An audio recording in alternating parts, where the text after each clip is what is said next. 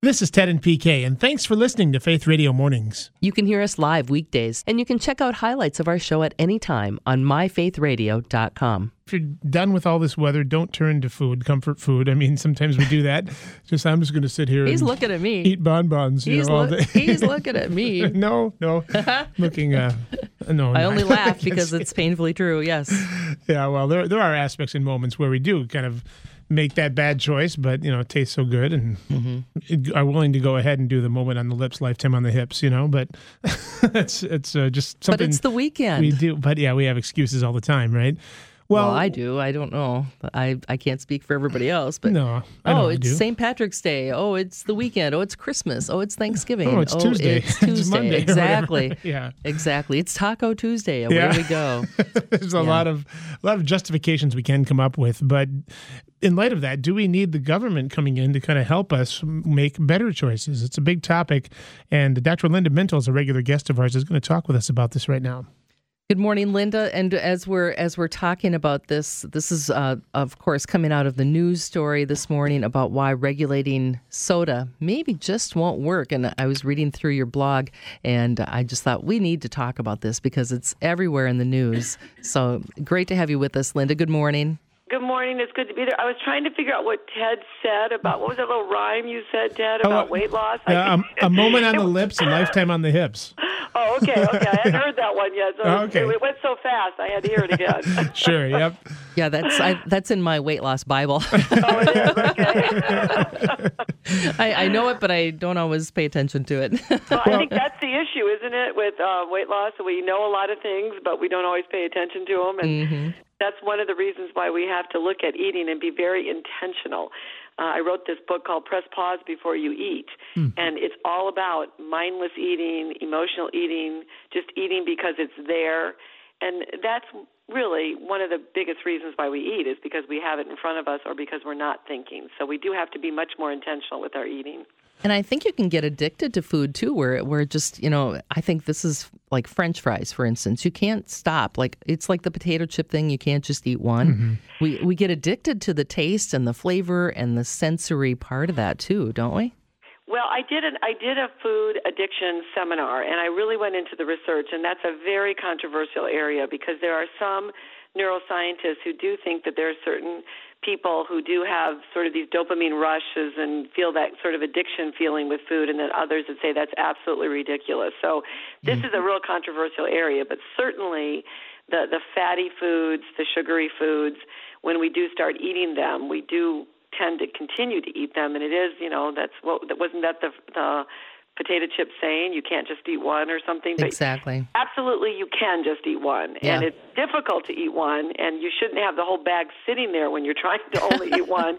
You might want to put one or two in a little cup and then move away to another room, and then you probably can just eat one or two. So it's these tricks that we have to do in terms of not having the whole bag in front of us, not sitting down in front of television and eating mindlessly. Maybe people this morning frustrated in their car, sitting there maybe eating a bag of something as they're sitting there trying to make their way. Hopefully they're not eating though because you do have to hold on to the steering wheel pretty tight when you're in snow. Yes. right. So, but those are the times when we just mindlessly. I see people all the time on the road, you know, just snacking at lights. You know, they're just eating from a bag, and that's the kind of thing that really packs on the calories and makes it much more difficult to lose weight. Well, Mayor Bloomberg in New York is very concerned about the state of our, our health in this country. And in his city there, New York City, he went ahead and instituted this ban on large sugary drinks, thinking that would help curb the obesity problem. You're saying his approach was all wrong. Talk about that a bit. I, now, I do. I do want to say that I really do appreciate the awareness that he has brought to, Sure. especially New York City. And and you know, he was famous for the trans fat um, ban and all the things that he was trying to get restaurants to do. And this is another step that he's trying to get people to uh, think about. When you think that the average soda a few years ago was a six ounce size, and now it's a 16 ounce size, and it has 27 tablespoons of sugar in it. Mm-hmm. That is cause to be concerned. It, it wreaks havoc on on our blood sugar levels, and it, it's not good for the body to ingest that kind of sugar that quickly. And then, of obviously, the calories associated with that. It's empty calories that that people are are drinking, which is contributing to the obesity problem. So, I like the fact that he's wanting to post calories in restaurants. He's asking restaurants to be more lean. I wish we would do better in restaurants with portion control myself because usually when I go to a restaurant, uh, what I get served could feed two or three or maybe even four people, and I tend to overeat because it's there, I've paid for it, and it's sitting in front of me. So he's trying to bring awareness to the issue. I just don't think you can start singling out food items and say, okay, here's the bad food. We really try not to do this in weight loss. We try not to label foods good or bad because what happens then is that people start to develop these kind of weird eating habits, and, it, and this is actually the thinking of an eating disorder. Somebody who has an eating disorder does tend to categorize foods as good or bad. Now, are some foods better for you than others? Absolutely.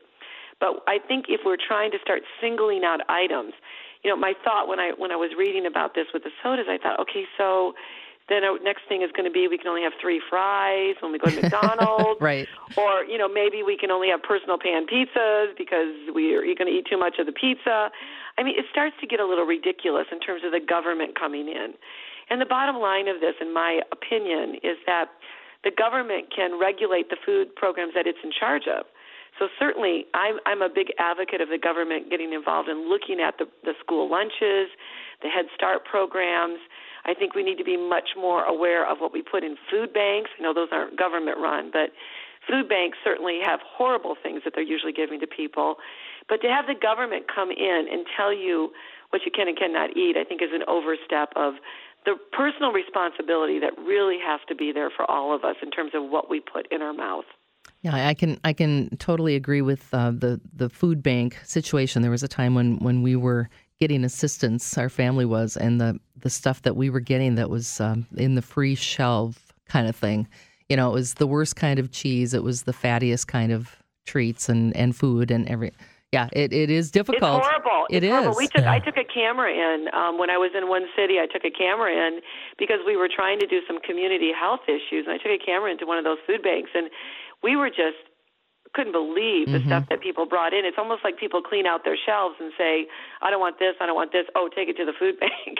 Yeah. And so we did a community effort to try to get people to bring in some really healthy things, and then try to get some fresh food, some marketplaces, some community gardens, people like that to contribute fresh food to those food banks so that people were eating much better. Yeah, that- it's really big. Uh, Eating something green is the first step. That's Right. awesome. And we were going to take just a quick break, Linda, and then we'll come back and we'll talk a little bit more about this. And then we talk about maybe some weight loss apps too. You've got some thoughts about that on one of your guest bloggers. So we'll be back in two minutes with Dr. Linda Mintle as we talk about the uh, soda pop ban in New York City and weight loss apps. It's all ahead right here on Faith Radio Mornings with Ted and PK.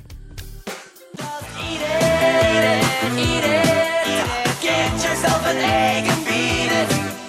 Have some more chicken, have some more pie. It doesn't matter if it's boiled or fried. Just Well, I don't know. Maybe you should have some moderation when you're eating. At least uh, this one was for you, Linda. Did you request this one? I appreciated that. and I like the slow and go with the traffic because I think slow and go is probably a better way to think about how you lose weight and Yeah. keep it off.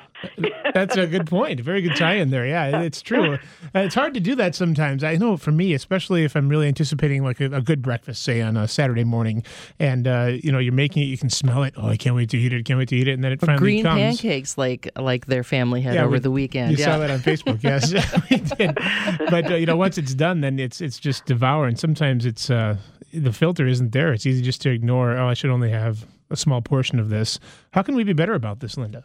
Well, portion control is really the issue, and I think you have to get out of that deprivation thinking where I can't have something or this is terrible or better not eat it because the more we do that, the more we want to eat the food, and we do tend to overeat. So it's really looking at food and saying, I can eat that. And really to have that thought in your mind, I really can eat that. Now, do I want to eat that? And stopping yourself, that pause from the press pause is what I'm, I'm saying in the book. You have to press pause and say, do I want to eat that? And how much of that do I want to eat? I think when you look at the research, what's so interesting is that in the first two bites of an item, that's where all the pleasure comes in, and that's where all the the great feelings. And after that, it diminishes tremendously. So if you learn to take two bites of something, I know that doesn't sound like much, but two bites where you're really chewing it, you're thinking about it, and you're enjoying it, the sensation of that food will actually be get, be gotten by you, and then you can put down your fork and you can move on to something else, or, or else just say, "That's it. I'm going to stop right there." Well, and, and that's also we should make the point; those aren't two behemoth, huge bites of food, right? I can eat this pancake in two bites. right? I Yeah. Can- Important note there. Yeah. But that whole moderation thing is really the key to all of this and in controlling your portions. And that is one of the big, big, big problems that we have with our food consumption here in the United States. So we have mm. to be careful of the portions. so much what I read about too is is how it's all about living your life intentionally, and that comes down even to the food choices, like you're saying, and and choosing to have maybe a couple of bites of something that's higher in fat or calories, and then you know choosing. Uh, I was doing things like looking at the menus of restaurants when I knew we were going somewhere and making that choice ahead of time what I would Right. order. Just because when I get there, um, you know, well, sure, a burger and fries sounds great anytime, but is that really the the calorie level that I want to go in at? So, are there other things that we can do, Linda, that will help us to I, a pressing pause? I think is is genius because that's such a key part of it. But for people that don't have never done this discipline before, how would you encourage them to start? Well, one of the one of the things that I think we don't think about is all the environmental cues to eat, and I, I do have a section of this in the book where I talk about everything from if music is fast, we tend to eat more in a, in a like a fast food restaurant, or we walk into a, a restaurant and we've got soft lighting, you know, light, uh, real slow music. Maybe it, you don't eat as much when you tend to be in environments like that. So in your own home, putting on soft music, if you're going to use music during eating, and putting the lighting down low, taking your time while you eat, putting down your fork, um, putting the high calorie drink in a tall, skinny glass. You tend to drink more than if you, for instance, put it in a short, fat tumbler. So when I want to drink water and I need to drink more water, I always get a big, short, fat glass because I tend to drink more out of those type of glasses than if it's a tall, skinny glass. Taking your plate and resizing your plate, maybe taking the appetizer plate, putting your main meal on that will help you control your portion. So there's all kinds of little environmental tricks that you can do, but there's also I think one of the biggest issues is paying attention to whether you're really hungry or not and not eating for emotional reasons. I've been I've been doing weight loss and and obesity for 30 years in my practice and I know that about 90% of people eat when they're not hungry. We just eat because we're happy, we eat because we're bored, we eat because we're sad, we eat because we're just wanting we're too tired and a lot of us eat to calm ourselves down and to deal mm-hmm. with the stress in our lives. So mm-hmm. if you can look at the triggers and begin to identify what the eating triggers are and and then make sure you're aware again it's this awareness this intention oh that's a trigger for me. Hey every time i have a fight with my friend i get off the phone and dive into the ice cream. Okay next time i get off the phone with my friend and i've had a fight i'm going to walk around the block.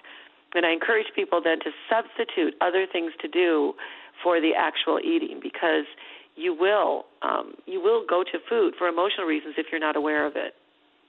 I'm talking with Dr. Linda Mintle. She's a licensed marriage and family therapist, a clinical social worker, author, professor, speaker as well, and a regular guest of ours here on Faith Radio Mornings.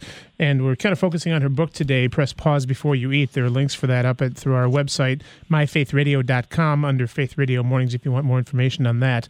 You know, one thing that people are doing that I've tried doing myself is using an app on my phone to help keep my weight under control. PK put a question out on our Facebook page, in fact, about what people like, what apps, what kind of responses are we getting, PK? Well, uh, we have my Fit- Fitness Pal. That one is good if you stay true to it. You know, if you're accountable and if you can enter in what you're eating, because I think it helps the mindlessness. I think part of eating, you know, where you're not keeping track of your calories. Sometimes that can be overwhelming, but I don't realize when I'm snitching food while I'm making dinner. You know, it's like, oh well, that doesn't count because I'm not sitting down to eat. So Yeah, that was one. That's and one then- of them. That's and- one I happen to yeah. use actually. There Is that yours? Yeah, and uh, Dr. Linda, talk about this: the importance of maybe keeping a food diary. How can that help us, and how can these apps help us? Well, dietitians, a lot of times when they're working with my patients, will have them do a food diary for the very reason that PK just said, because so many people just eat as they cook and they don't realize a couple bites here, or they'll come into the kitchen and they'll grab a handful of this and a handful of that and not count that. And those are really the the critical probably calories that are putting you over the edge that are not having you lose weight. So it's good to be intentional like that. Food diaries help, but food diaries for some people also make them obsess on calories. So you have to know your personality, and there there are a lot of apps. We we had somebody go out and do one of the apps, um, and then guest blog on it on my on my Doing Life Together blog, and she really had a hard time with it. You know, she plugged in her weight, she plugged in her ideal weight. She started to track. It gave her a log. She was tracking it. You can even share your app with someone for accountability if you want to. But she wasn't looking a lot at what she was eating, and she found herself really over the calories before she even got to the end of the day. Yeah, and so she got really upset and kind of Mhm. like, I'm not doing this. This is crazy. And then she gets so you get so focused on the calories when you do that. So it can help some people who need. I think it can help some people who need help in tracking and being intentional and being aware. And it may be a question of playing with different apps to find out which one actually works for you. So I think that's the benefit of those: is it helps you track, it gives you a plan, it gives you um, the feedback immediately of what you're doing, and it helps you make good decisions.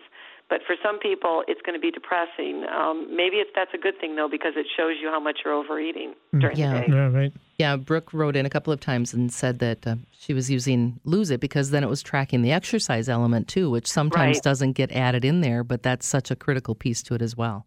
It is, but it doesn't account for all kinds of things. I mean, different body types. You know, we we can have a high BMI and be very athletic, and so there's all kinds of other factors going on in this. And I think the biggest one I had with that app is it doesn't it doesn't help you with what you eat, and mm-hmm. what you eat is probably more important in in those kinds of things because you can eat a lot of food if you're eating foods that are lower in calories and that have a lot of high fiber that make you feel full rather than if you're grabbing a candy bar and then it's like oh use my whole you know calorie count for that meal. So now I can only have and then you're going to get hungry and then you're going to fall off the wagon. So you have to really make good decisions when you're doing those apps I think too And Dr. Linda, in closing here today with you, Tammy, your, your guest blogger, talks about the image of God and tying that into the conversation. Maybe can you just comment on that and close with that today?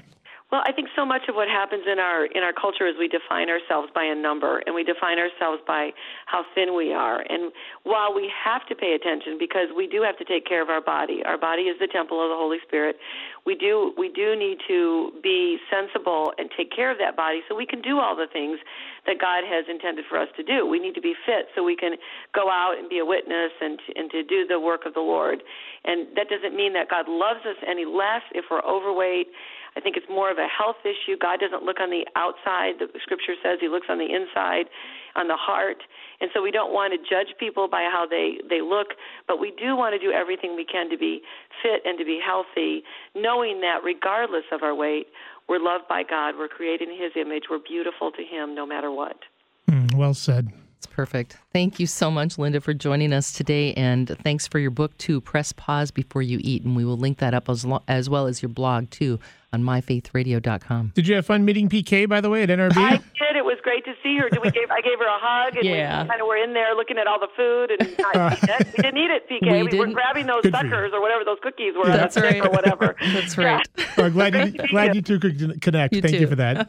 All right, take care, you guys. Be All right. safe. Have a great day. Thank you, Linda. We'll check in again with her in a couple of weeks. That's and uh, if you missed part of the interview, it's linked up at myfaithradio.com.